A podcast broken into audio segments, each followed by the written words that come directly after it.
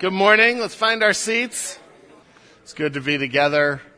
Um, it's always good and um, to worship together. And I know we have a lot of people away on vacations because of some event called Thanksgiving or something, but um, it's good to um, be here worshiping. A Couple of things coming up. I know we did announcements earlier, but each week during this season, I'm trying to highlight one of them because there's just a lot of stuff going on and great opportunities to get involved, be involved in family life at Village. Um, as Heather was mentioning, we did the packing party this week and, and got a 73 shoe boxes packed.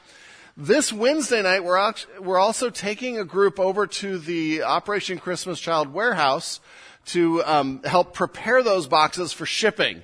And I know that sounds like, oh, what do you do? Just put them in a box, put a label on them. No, no, we actually have to go through every box that comes in from every location in Southern California and make sure that the things in there are correct and there's no contraband and knives or whatever liquids. Liquids are worse than knives. I don't know, but, um, and um, make sure those are okay. And then we package them up. Really vital service. And that's this Wednesday night. You can either sign up online through the link on the, the Village Facebook page or see Heather.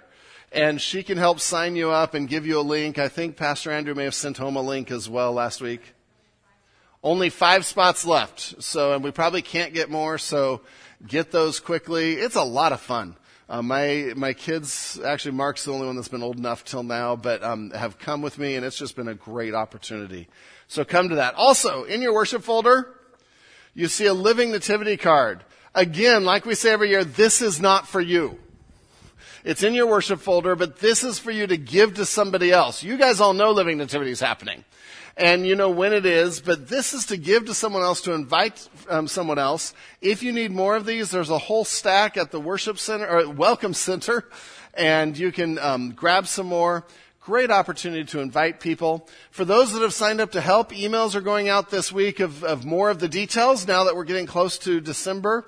Scripts are going out today as well as casting today. So um, please be watching your emails and we'll be in um, contact about that. Let's move to Esther, though. And so, as part of our tradition through Esther, we ask one of our church family to come up and read the chapter we're going to be studying. So, Carolyn, if you could come up and read chapter 8. Esther chapter 8 this morning. On that day, King Ahasuerus gave to Queen Esther the house of Haman, the enemy of the Jews. And Mordecai came before the king, for Esther had told what he was to her. And the king took off his signet ring, which he had taken from Haman and gave it to Mordecai. And Esther set Mordecai over the house of Haman. Then Esther spoke again to the king. She fell at his feet and wept and pleaded with him to avert the evil plan of Haman the Agagite and the plot that had devised, he had devised against the Jews. When the king held out the golden scepter to Esther, Esther rose and stood before the king.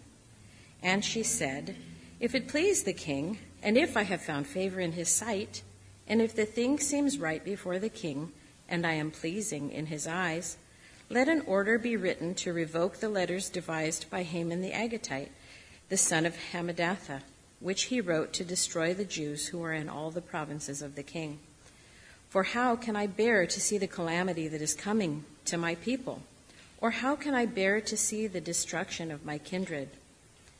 Then King Ahasuerus said to Queen Esther and to Mordecai the Jew, Behold, I have given Esther the house of Haman, and they have hanged him on the gallows, because he intended to lay hands on the Jews. But you may write as you please with regard to the Jews, in the name of the king, and seal it with the king's ring. For an edict written in the name of the king and sealed with the king's ring cannot be revoked. The king's scribes were summoned at that time in the third month, which is the month of Sivan, on the twenty third day and an edict was written according to all that Mordecai commanded concerning the Jews to the satraps and the governors and the officials of the provinces from India to Ethiopia, 127 provinces, to each province in its own script, and to each people in its own language, and also to the Jews in their script and their language. And he wrote in the name of King Ahasuerus and sealed it with the king's signet ring. Then he sent the letters by mounted couriers riding on swift horses that were used in the king's service, bred from the royal stud, saying that the king allowed the Jews who were in every city to gather and defend their lives, to destroy, to kill, and to annihilate any armed force of any people or province that might attack them, children and women included, and to plunder their goods on one day throughout all the provinces of King Ahasuerus on the thirteenth day of the twelfth month, which is the month of Adar. A copy of what was written was to be issued as a decree in every province, being publicly displayed, displayed to all peoples, and the Jews were to be ready on that day to take vengeance on their enemies. So the couriers, mounted on their swift horses that were used in the king's service, rode out hurriedly, urged by the king's command, and the decree was issued in Susa the citadel. Then Mordecai went out from the presence of the king in royal robes of blue and white with a great golden crown and a robe of fine linen and purple. And the city of Susa shouted and rejoiced. The Jews had light and gladness and joy and honor. And in every province and in every city, wherever the king's command and his edict reached, there was gladness and joy among the Jews, a feast and a holiday. And many from the peoples of the country declared themselves Jews, for fear of the Jews had fallen on them. Thank you, Carolyn. The story continues, right? It's been a good story. It's been a true story, but it's amazing to see God work. But in, in light of thinking through stories and stories we like, one of the features we're often drawn to in a good story or a good book or a good movie is the reversal, right? The dramatic reversal where everything looks like it's going one direction and, and usually, if, if it's a good movie and, and it's drawing us in, it's not a good direction. And we're like, oh no, no, no, everything is, we're doomed. And, and then all of a sudden, boom, something changes and the whole story turns around, right? And, and everyone in the movie theater cheers and it, it's just, it, it's part of storytelling, part of what we love. And, I think we like it because we want to see good triumph. We want to see what is right win out. And we know we're living in a fallen world where we are fighting evil every day. And we are fighting things not working out, and, and that's an angst that we deal with. Think about some of the movies that have been so popular. We have to start with Star Wars. The best movie ever after Princess Bride. But, um, and think about the first, the real Star Wars movie, and, and, and you're, you're coming, and now the arguments start. Um, and and at the end of the movie, the, the Death Star is coming into line to destroy the rebellion and destroy the freedom fighters. And and if that happens, there's not 25 more movies, and and it, it's about to all end, right? All hope is lost. This huge, huge battle station that is impenetrable, except for some flaw that some engineer made. But okay, um, is about to destroy everything. And then one guy in his little X-Wing accidentally or, or hits this perfect shot and it destroys the whole thing and the whole movie changes, right? And I've just described every Star Wars movie, every superhero movie.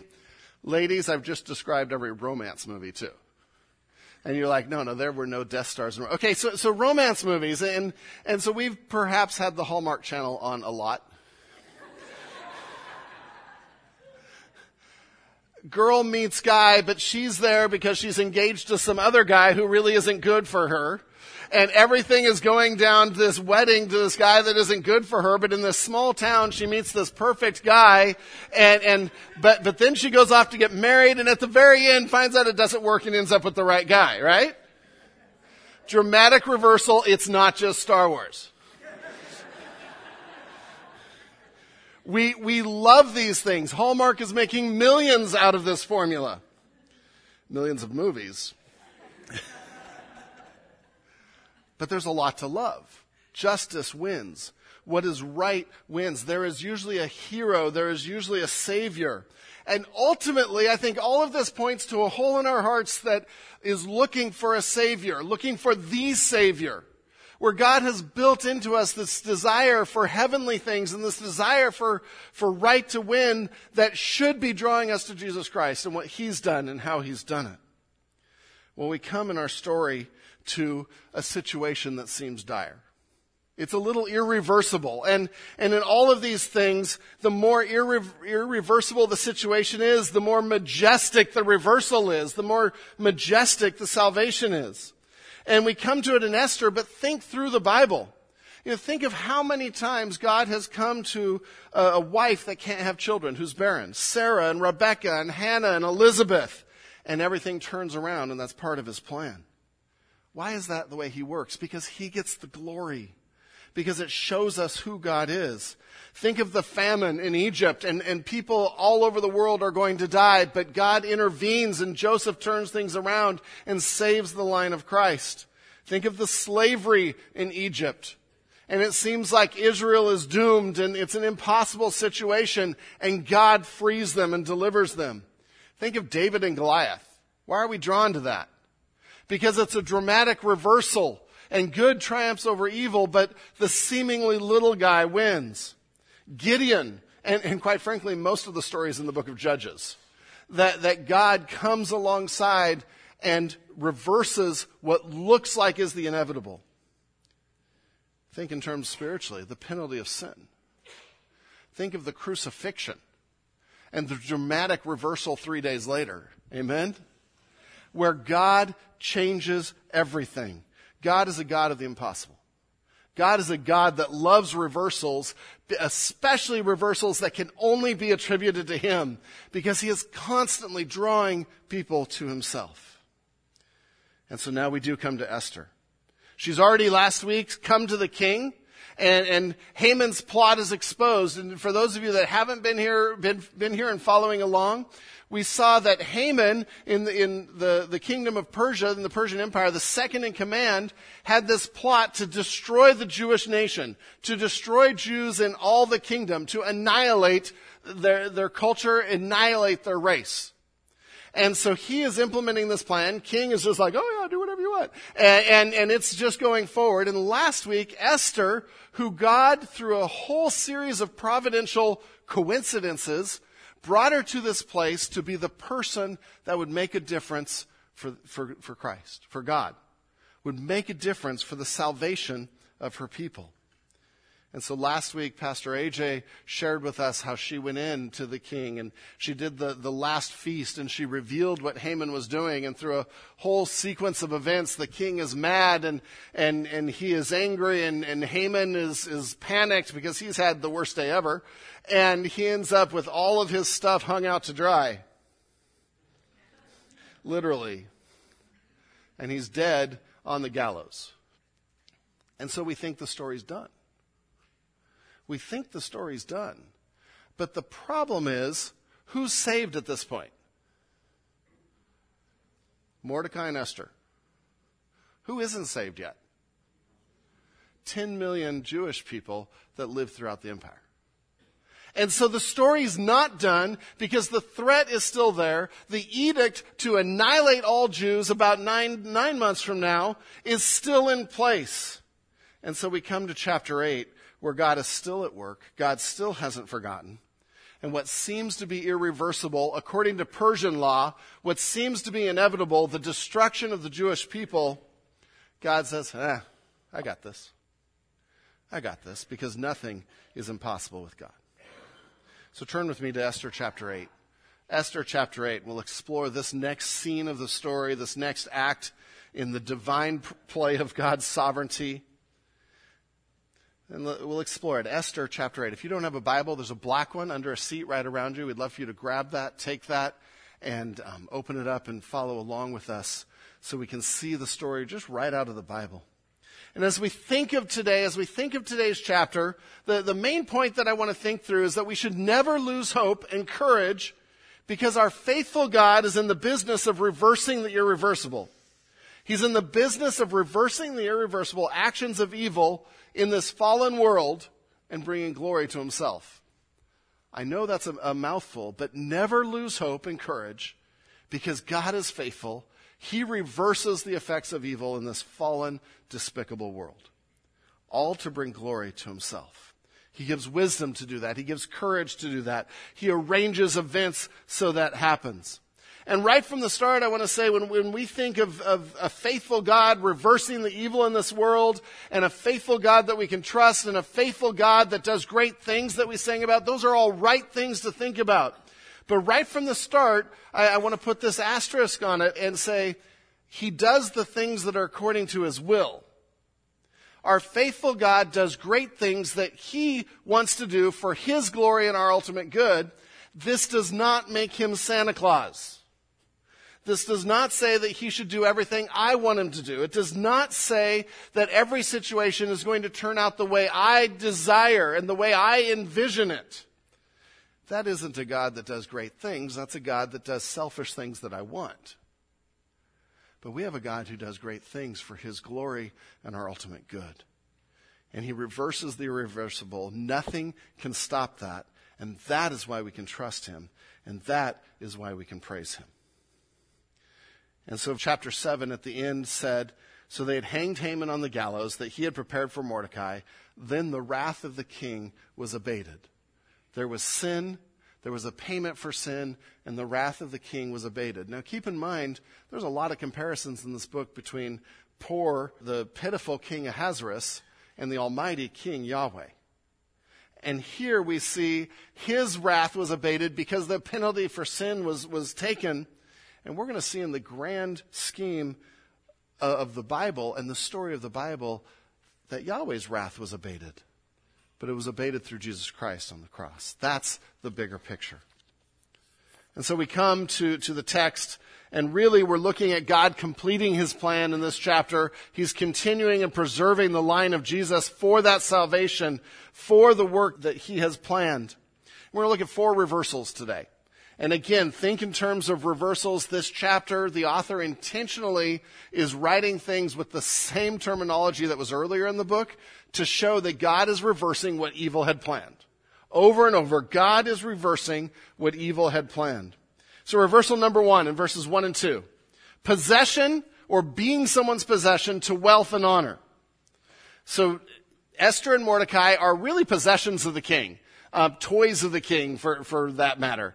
And they will now shift and reverse from that to being people of honor and people of wealth. Esther and Mordecai received the honor and riches that were Haman's. And so we, we again get the reversals and the comparisons. Verse 1. On that day, King Ahasuerus gave to Queen Esther the house of Haman. And what that means is more than just a building. It's more than, oh, I got a nice 2,000 square foot house. And uh, Haman was a rich man, remember? And, and, he had offered all this bounty for killing off the Jews. He had offered to pay for some of that himself.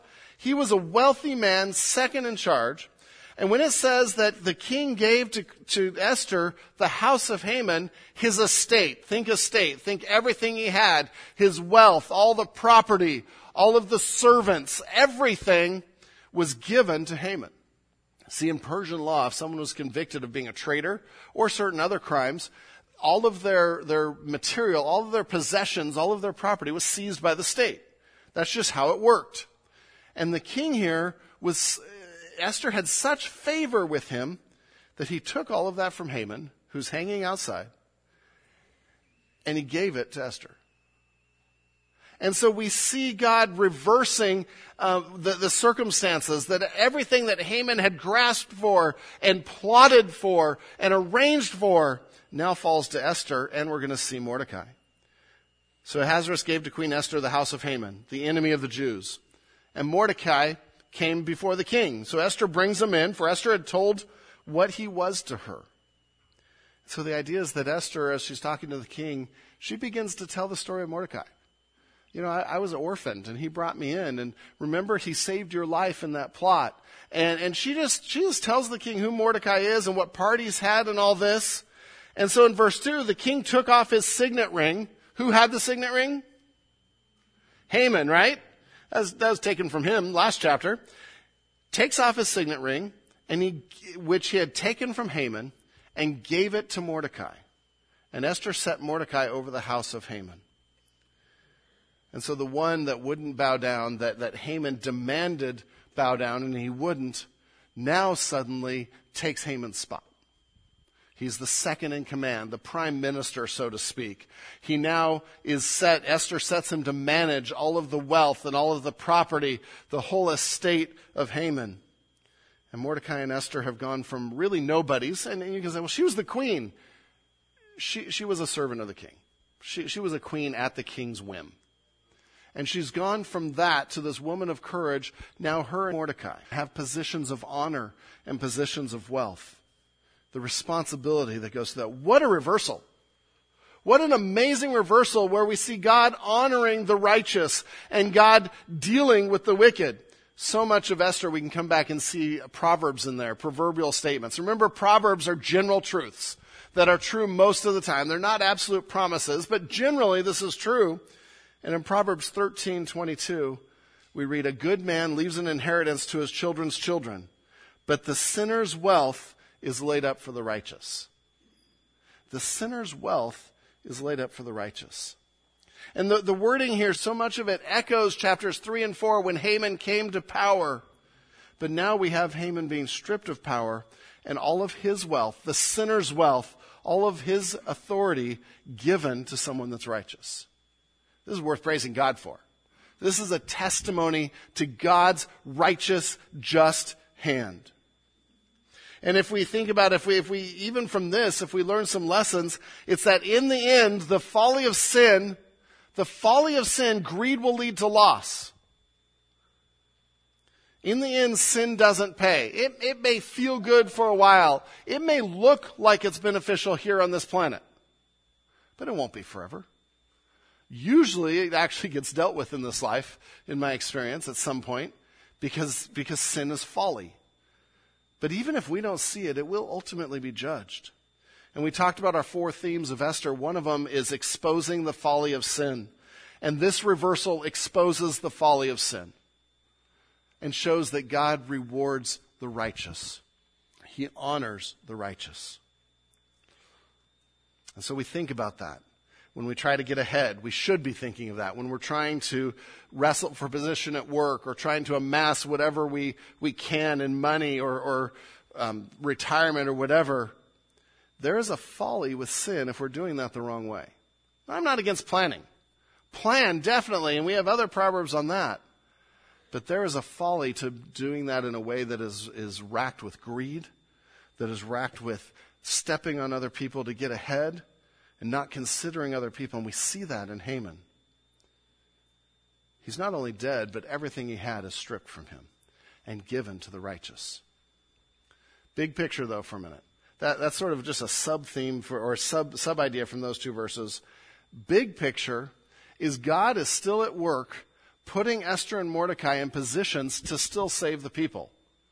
So they're saved, right? We talked about that but the people aren't. But now they have been given the power and the authority, the prominence to do something more, to do something about it.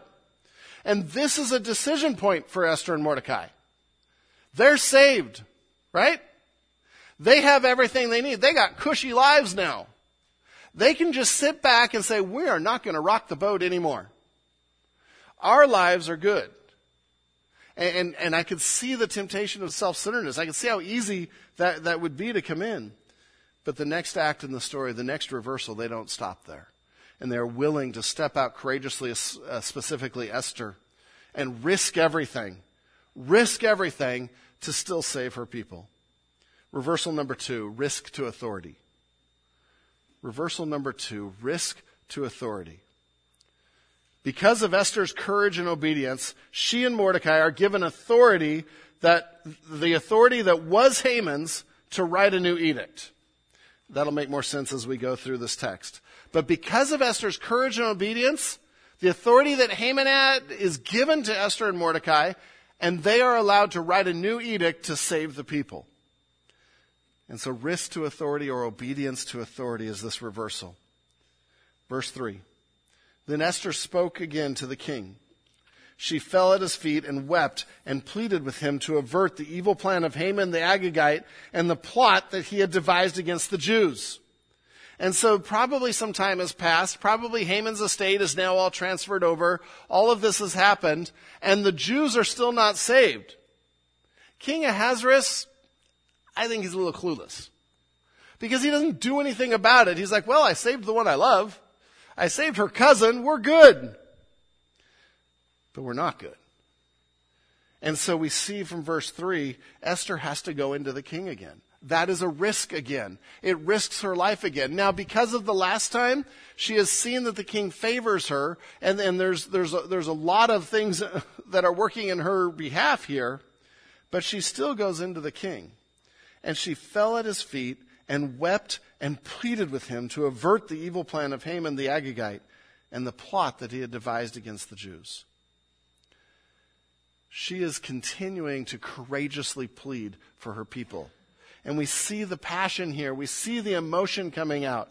10, 15 million lives are at stake.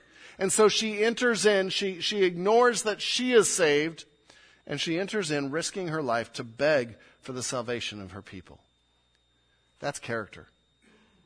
That's character that goes beyond self. That is courage and, that, that should impress us and motivate us in so many different ways. And so she goes in, and then in verse 4, when the, when the king held out the golden scepter to Esther, remember if he doesn't hold out the scepter, the guy with the axe kills her. But he, but he holds out the golden scepter to Esther, and she rose and stood before the king. And at this point, they, they've gone through enough with, with all of this with Haman that she's just laying out the issue. And she said, If it please the king, and I have found favor in his sight. And if the things seem right before the king, and I am pleasing in his eyes, let an order be written to revoke the letters devised by Haman the Agagite, the son of Hammedatha, which he wrote to destroy the Jews who are in all the provinces of the king. And so she's begging him. Now, now she does this in a brilliant way, doesn't she? She shows great deference here. She, go, she shows proper respect. But she's asking, please reverse this. If it pleases the king, she respects his role, his opinion, his authority. If I have found favor, and so now she's appealing to his love for her. That's not dumb. appealing to his love for her, the favor that she has with him. She appeals to her reputation, which had to be good for her to say this. And even as she, as she does this, if you notice toward the end, she really is careful here to not blame the king for the edict. Uh, King didn't know what Haman was writing. We don't even know if he knew the full extent at this point because he had just hands off let Haman do what he wanted. And so she, she shows how Haman was the one responsible. She points to Haman. Haman had written those, but they had the king's authority. They had his signet ring stamped on it. And so the king had to do something about it. And so she's asking him to reverse the edict. The problem is, in, in Persian law, a king's edict could never be reversed. Once it's out there, the king couldn't just say, "Oh, I made a mistake. Let's let's write that one off." You didn't have a supreme court that could declare it unconstitutional. No, the king's edict stood. And and it stood no matter what. And so Esther is asking the impossible. She is asking something he can't do. And I don't know if she didn't realize that or if she's hoping for some solution. I really think she's just being obedient to God without knowing how God's going to work. Isn't there a lesson there? About being obedient and following God, stepping out in faith for Him, even if we don't know how He's going to work? Because the news flash for me is I don't have to have the future all planned out. That's God's job. I just have to obey. And, and, and, that's hard for me because I like to know the steps of how I'm going to get to a certain goal and then let God know that and we're good. And I don't think I'm the only one. But in this case, Esther is stepping out and risking her life for something she's not sure how it can even happen. In verse 6, for how can I, and this is Esther speaking still, for how can I bear to see the calamity that is coming to my people? Or how can I bear to see the destruction of my kindred? And she's exposing her heart here. Says, it's not enough for me to be saved. This is my people and they're going to be wiped out. I could not bear that. Then we see king, the king's answer. Verse 7. Then King Ahasuerus said to Queen Esther and Mordecai the Jew, they're both in there, Behold, I've given Esther the house of Haman, and they have hanged him on the gallows because he intended to lay hands on the Jews. And, and the idea is, I've already helped you. I've done enough. And, and I'm reading between the lines a little bit here, but the idea is, especially when we get to the next verse, but you may write as you please with regard to the Jews. And that you is plural there for Esther and Mordecai. The idea is, I've saved you. You figure it out from here. I gave you the signet ring. And this is Ahasuerus' style, right? I'm not going to get my hands dirty. I'm not going to mess with actually ruling like I should be doing. I'm just going to let other people do what they want. And, and quite frankly, this is pretty despicable on his part. It's pretty despicable that he wouldn't even think of saving the people. And, and maybe it's that he doesn't want to take responsibility for an edict he didn't write. I don't know, but it's wrong. And so he says, Behold, I, have given you the house of Haman, the estate of Haman. You're rich. I've given you, uh, I, I've taken care of Haman. He's hung up outside. He intended to kill the Jews. Tell you what, you take care of the rest. In verse 8, but you may write as you please with regards to the Jews in the name of the king and seal it with the king's ring. For an edict written in the name of the king and sealed with the king's ring cannot be revoked. And there we get the, the problem. The prior edict that said all people on this certain day could kill and annihilate all Jews, and they are to do that, cannot be revoked. And so he says, go ahead, write something else, figure it out. That can't be revoked either. And again, we see him giving up his responsibility, not taking responsibility. We see a contrast between this earthly, self-centered king that really doesn't care about his subjects, really isn't stepping in. He's really impotent when it comes to, to these decisions and doing anything. But we're going to see that's compared to our all-powerful king who, who says, no, no, this situation isn't a problem. I got this. I got this. Those 15 million people, 10, 15 million people, they're my people. You're not touching them. And he's about to work and reverse things. And so this section is the reversal of authority that, that Esther and Haman, or Esther and Mordecai, sorry, are given the authority that was Haman's so they can act. And so God gave them the wealth and the honor in the first two verses so they could come make this request, and now they have the authority to do something about it. It's interesting, just a side lesson here as we think through Esther. As we think through Esther and Mordecai, who were saved, who didn't need to risk their lives.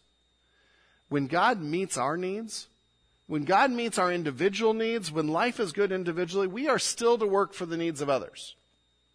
We aren't done. God doesn't do that just to give us cushy couch lives that we can do nothing. We are to work for the needs of others and follow Esther's example here. And so, even if life is good, even if God has met all our needs, if He's answered our prayers, if He's saved us, which if you know Him, He has, the question then is how do we treat others?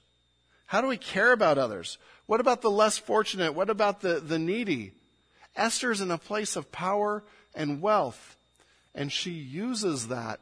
She uses all of her resources to help those in the kingdom that are about to be killed, that are needy. What are we willing to sacrifice for others? Because there was risk here. There was risk of her life. There was risk of losing everything. I actually think maybe it was easier for her to go to the king when she had nothing. Because now she's risking more. But what an example. Wiersbe recounts a prayer he heard. He said, Lord, the only thing most of us know about sacrifice is how to spell the word. Ouch. Do we know what it really means to sacrifice to help others? To go beyond ourselves, to go beyond our resources, to go beyond our schedules, to go beyond our interests for the sake of showing God's love to other people. I think one of our questions would, would be what, would, what, what did Jesus sacrifice to save us? Who emptied himself and took on upon himself the form of a servant, and being made in the form of man, died on the cross, became obedient to death, and died on the cross. The example of Esther here is wonderful that she was willing to sacrifice. You know, let me talk to parents for just a minute, especially those of you with young kids. Young kids are selfish and self centered by nature, right? That's, that's our, our, our, our natural man, our sin nature. And so much of culture right now is saying, well, no, no, everything's explainable. No, no, they're, they're little sinners. And that explains so much. And they have to be trained to not be self-centered. And we need to be intentional to train the next generation that life isn't about them. I know that's our youth theme this year is it's not about you. And, and we have to be intentional over and over to teach this. But, but let me, let me just say something to parents that's on my heart. So many times we teach this by being selfish. And we're not teaching a thing. And so Halloween comes and we're like, I'm going to teach them it's not all about them. And I'm going to take their candy. Just a percentage. It's called a dad tax. Because I'm teaching them not to be selfish. No, no, what we've taught them is when you're in power, you can be selfish. Right? Now, I'm not saying you can't have fun and eat their candy. That's awesome. but don't tell them it's to teach them not to be selfish while you're being selfish. You know what I mean? And that's just a funny example, but we do this all the time because we, we take things away and think we're teaching them. Moms and dads, the way that you teach your kids how to sacrifice for others and not be self-centered is to do things that are sacrificial and not self-centered yourself and to show them by example rather than forcing the principle on them. That makes, make sense? This is why it is so important, moms and dads, that we, we think of our schedules and say, what are we doing as a family that's sacrificial? What are we doing as a family that is serving others? Because if it's all about the school and the sports and the extracurricular activities and there's no room to do the other stuff, we, we're teaching self-centeredness. And so take advantage of those times. You know, do, do, are there things that you can do this holidays for your neighbors as a family? That maybe even you sacrifice something fun that you wanted to do to teach, to truly teach a deeper lesson. See, it's not about our individual needs. It wasn't for Esther and Mordecai. It's about working for the needs of, of others. We need to live that reversal. The first shall be last, and the last shall be first. Put one another's interest above your own. That's what the word teaches. So, how are we showing that to our kids instead of just telling that to our kids? That's our challenge this morning out of that section. We get to, to the rest of the story. And starting at verse 9, we get reversal number three helplessness to empowerment. Helplessness to empowerment. And this refers to the, the Jews that were in the land, 10 to, to 15 million Jews, that are helpless up to this point. An edict has been given. They can all be killed on a certain day. The implications of that is they can't do anything about it be, with, with, this passage and some other things culturally. And, and so they're looking at, at helplessly being eliminated, being exterminated. But the idea that God gives to Mordecai and Esther is what if we write an edict that effectively empowers them to do something about the situation, to, to preserve self, to protect themselves? And so we see helplessness to empowerment. A new mirroring edict is given. So a new edict, they're going to write this new edict to allow the Jews to protect themselves, and it effectively reverses the annihilation edict. They're in deadly circumstances. They're in deadly, impossible circumstances that look like there's no way around it. And so we come to verse 9. The king's scribes were summoned at that time. In the third month, which is the month of Sivan, in the 23rd day, and an edict was written according to all that Mordecai commanded concerning the Jews to the satraps and the governors and the officials of the provinces from India to Ethiopia, 127 provinces, to each province in its own script and to each people in its own language, and also to the Jews in their script and their language. Incidentally, that's the longest verse in the Old Testament. but it, it's, it's, it's mirroring what we saw in chapter 3. It's paralleling that. And so Mordecai is going to give this edict, and the instructions there, and it's helpful for us to understand chapter 3.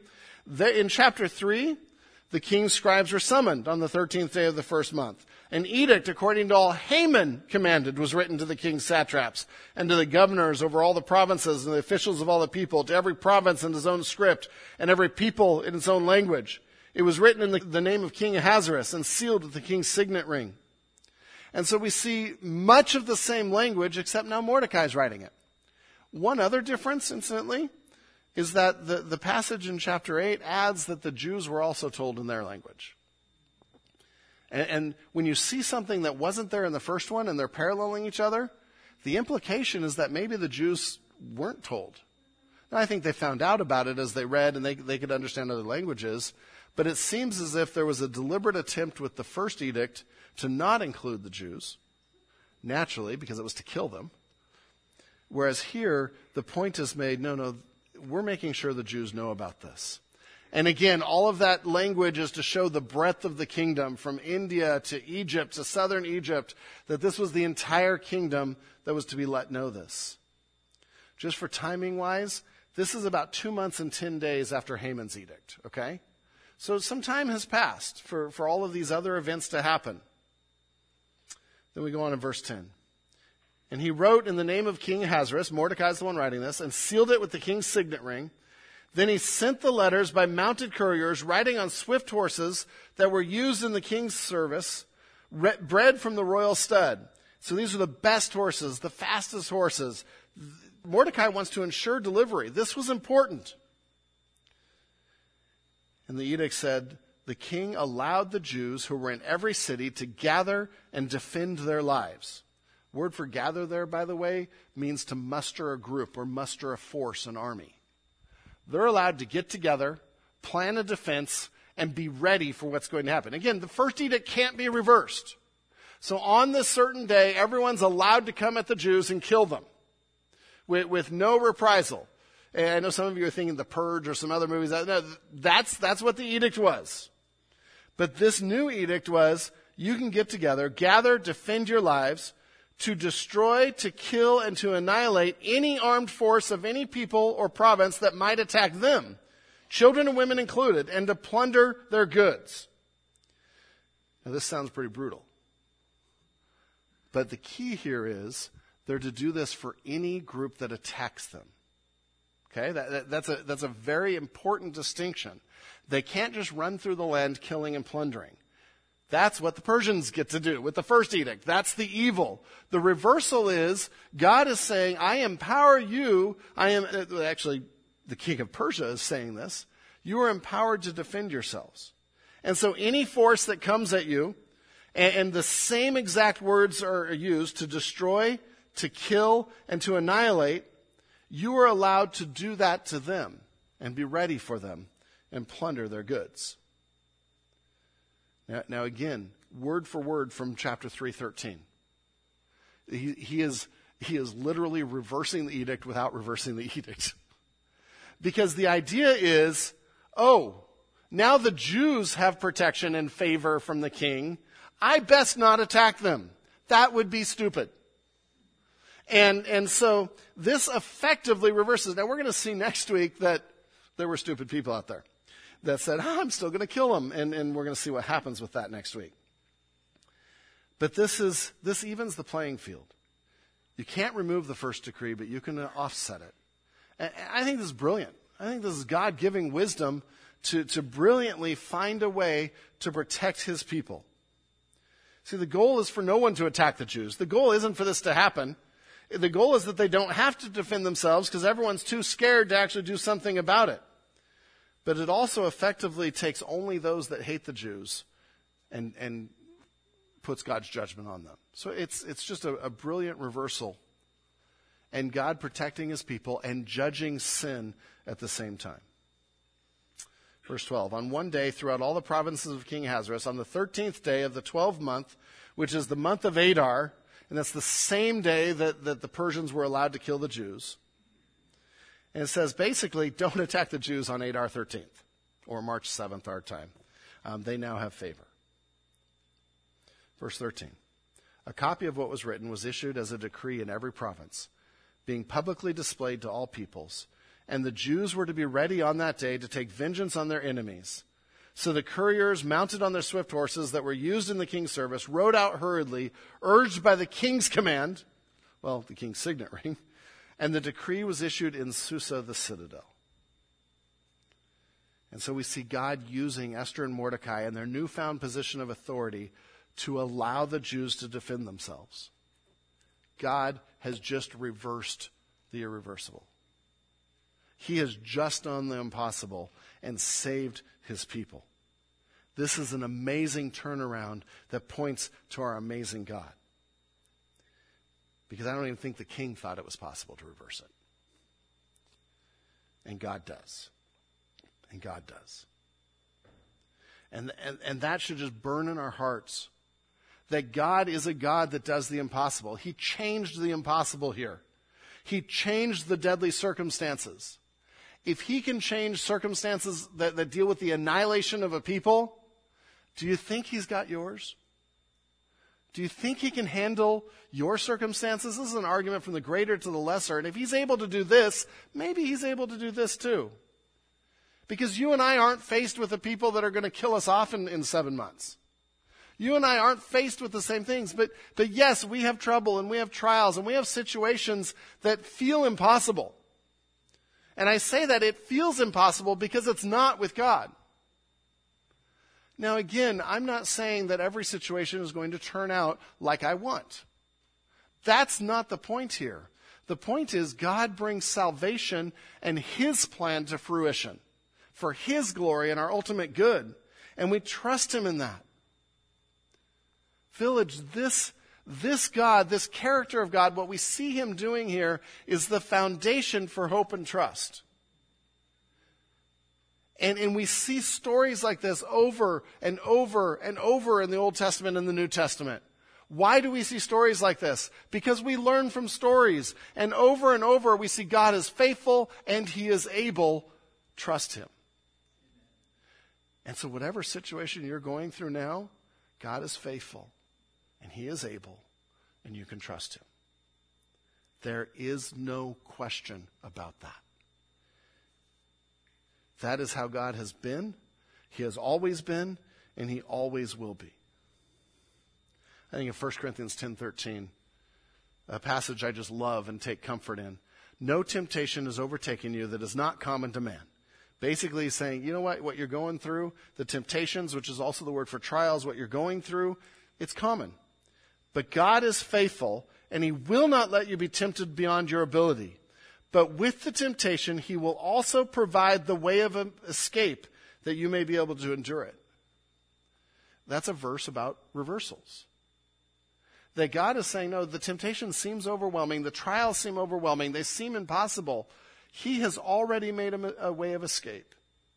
We just may not see it yet. And we can trust Him that we can endure it. Reversal three is helplessness to empowerment. But really, it's not our power, it's God's power. That God is doing something. Then we get to the last few verses, last three verses. Reversal number four mourning is replaced by joy. Mourning is replaced by joy. This is the response to the edict. So, so the new edict goes out. God is, has provided salvation for his people. Keep in mind this is a future salvation. So none of this has actually happened. Nothing's actually changed except a piece of paper posted on a wall. But mourning is replaced by joy. Let's read 15 through 17. Then Mordecai went out from the presence of the king in royal robes of blue and white, with a great golden crown and a robe of fine linen and purple, and the city of Susa shouted and rejoiced. What did they do after Haman's edict? Again, this is all about reversals. It's brilliantly written. Do you remember what they did after Haman's edict to kill all the Jews? It says they were confused, bewildered, they were beside themselves. The, the, the city was a mess. The new edict, the city of Susa shouted and rejoiced. This also could be an indication that Haman was really not liked. And they were ha- happy to have a new second in command, and that Mordecai was. But, but they were upset by the initial edict. Now they're rejoicing. Verse 16 The Jews had light and gladness and joy and honor. Let me read Esther 4 3, what happened after the first edict. And in every province, wherever the king's command and his decree reached, there was great mourning among the Jews, with fasting and weeping and lamenting. Four things. And many of them lay in sackcloth and ashes. Well, now that's all changed. It's all reversed. The Jews had light and gladness and joy and honor. Verse 17, in every province and in every city, wherever the king's command and his edict reached, there was gladness and joy among the Jews, a feast and a holiday. They are celebrating what God has done. Amen? And as we look forward to 2020, I actually want to spend some time celebrating what God is doing. And, and because this is, we see again throughout scripture, we see commands in scripture, and we're going to look at that next week again with the, the celebration of Purim. And many, last phrase, and many from the peoples of the country declared themselves Jews, for fear of the Jews had fallen on them. I laughed when I read that. that is so classic. But, but you see what's happening. The, everything has changed. The irreversible has been reversed. God is at work. Not, not completely enacted yet, but they see what God is doing. They are rejoicing of what God will do in many ways what God has done, what God is going to do. But what has changed is they can now have joy and light and, and, honor and gladness because they trust in the Lord and because He works. But the result for everyone else is you had people all over the place saying, I'm a Jew. I, am part of them. And, and, and, it says because fear of the Jews had, had fallen on them. It's good to be a Jew now. And so suddenly you have bandwagon jumpers, which I don't know how that works with nationality because it's like some have said, well, maybe they all proselytized and became Jews. There's a whole lot of reasons that, why that probably isn't it. Um, there's no way to do that at this point. There's no priest system or anything, but probably some of them were just pretending to be Jews. Because now they can say, oh yeah, I'm a Jew. I'm, I'm 1024th Jew. I can, I can do this. And, um, and, and so somehow they're identifying with, um, with Jewishness to, for protection, to get the reward. If the king likes them now, I'm one of them. Some other scholars think that maybe it's that these are the people that are now siding with the Jews, that are going to, to rise up and protect the Jews. Which that's a little troubling too, if you were about to kill them and now you want to protect them. I, the duplicity of evil is on display here. But ultimately, what it shows, don't miss the bigger picture here. Actually, what it shows is that they are recognizing that God is working.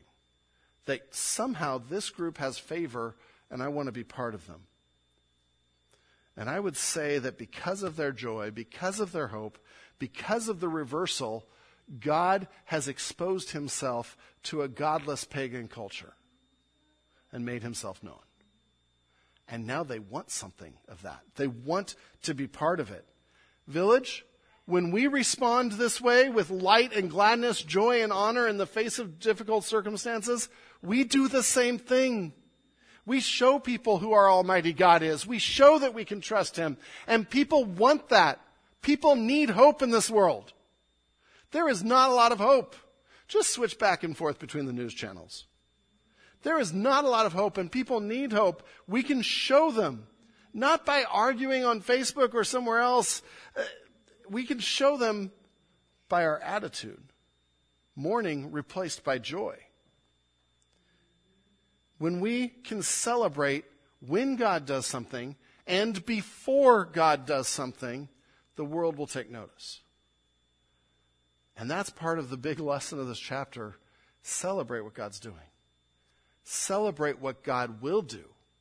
When you're in the middle of a difficult situation that would paralyze most people in this world, when they can still see a, an attitude that is praising God and says, I know my God will work. I don't know how, and it doesn't have to be the way I expect it, but I know my God will work. And so I can take joy and confidence in that. Man, that, that, that speaks volumes to people and they will want to know why and they will notice it because that is not normal. It's a little nuts. And so be a little nuts by celebrating what God has done, by being countercultural. See, their joy was because of hope and trust in the Lord. Psalm 30, verses 11 and 12. David is celebrating the, um, the um, inauguration, the dedication of the house of the Lord. He says, You have turned for me my mourning into dancing. You have loosed my sackcloth and clothed me with gladness, that my glory may sing your praise and not be silent. O Lord my God, I will give thanks to you forever. We trust that God can reverse the irreversible, but go a step further and rejoice in it and be glad in it and show by your attitude that we are not worried because our God does great things and he is unstoppable. And he can do anything, which means if we are coming to him in prayer, how he ends up resolving the situation, that is for his glory and our ultimate good. Even if it's not what I asked for. Even if it's not how I wanted him to answer, wouldn't I rather have the right answer than what I asked for? This Thanksgiving. Five days away, right? Am I close? Four days? Four days. I'm wrong. Can't even do math today. Four days away, this Thanksgiving. You have a choice. All of us have a choice. If life is good, Thanksgiving's awesome, right? I have lots to thank God for. But if life sort of sort of stinks right now, can you still have an attitude of thanksgiving? If you know who your God is, and if you know He's able and He's faithful, yes, you can. And have that attitude. Show that on Thanksgiving. Annoy your family with it. God is good all the time. We can trust Him. The ultimate reversal of all this. The, the, this is just a micro story, micro chapter of God reversing the effects of evil and turning it to good. The bigger picture is God is doing that with all of creation. See, creation in Genesis 3, we fell, we rebelled against God, and the havoc that sin has wreaked on this creation ever since is horrid. And it is dark and it is impossible. But God is redeeming creation to himself through Jesus Christ. And that's the ultimate reversal that he sent his son to die on the cross for our sins in our place to pay the penalty for those sins. God's wrath is justified, his, his wrath is abated, and he provides the ultimate reversal. And someday we will be with him if we follow him in a new heaven and a new earth because he is defeating evil. That's the bigger picture here. This chapter just is a little tiny story as part of that big picture of God preserving his people so Jesus could come. But Jesus did come, and he saved us so we can be a blessing to others celebrate that reversal this Thanksgiving. Let's pray. Lord God, I pray that you would um, work in our lives, that we would trust you to work in our lives. Lord, that every situation here, whether it be health related or work related or relational related, Lord, I pray that you would work for your glory and our good. But Lord, help us to trust you in that, to take steps of obedience like Esther did, to take risks for you, and help us to take joy in the fact that you are working even before we know how. Lord, may we be a people that celebrates who you are, that relies on you and rests in you, and, and just leaves our worry at your feet because you are, are capable and faithful and loving. Thank you, God. In your name, amen.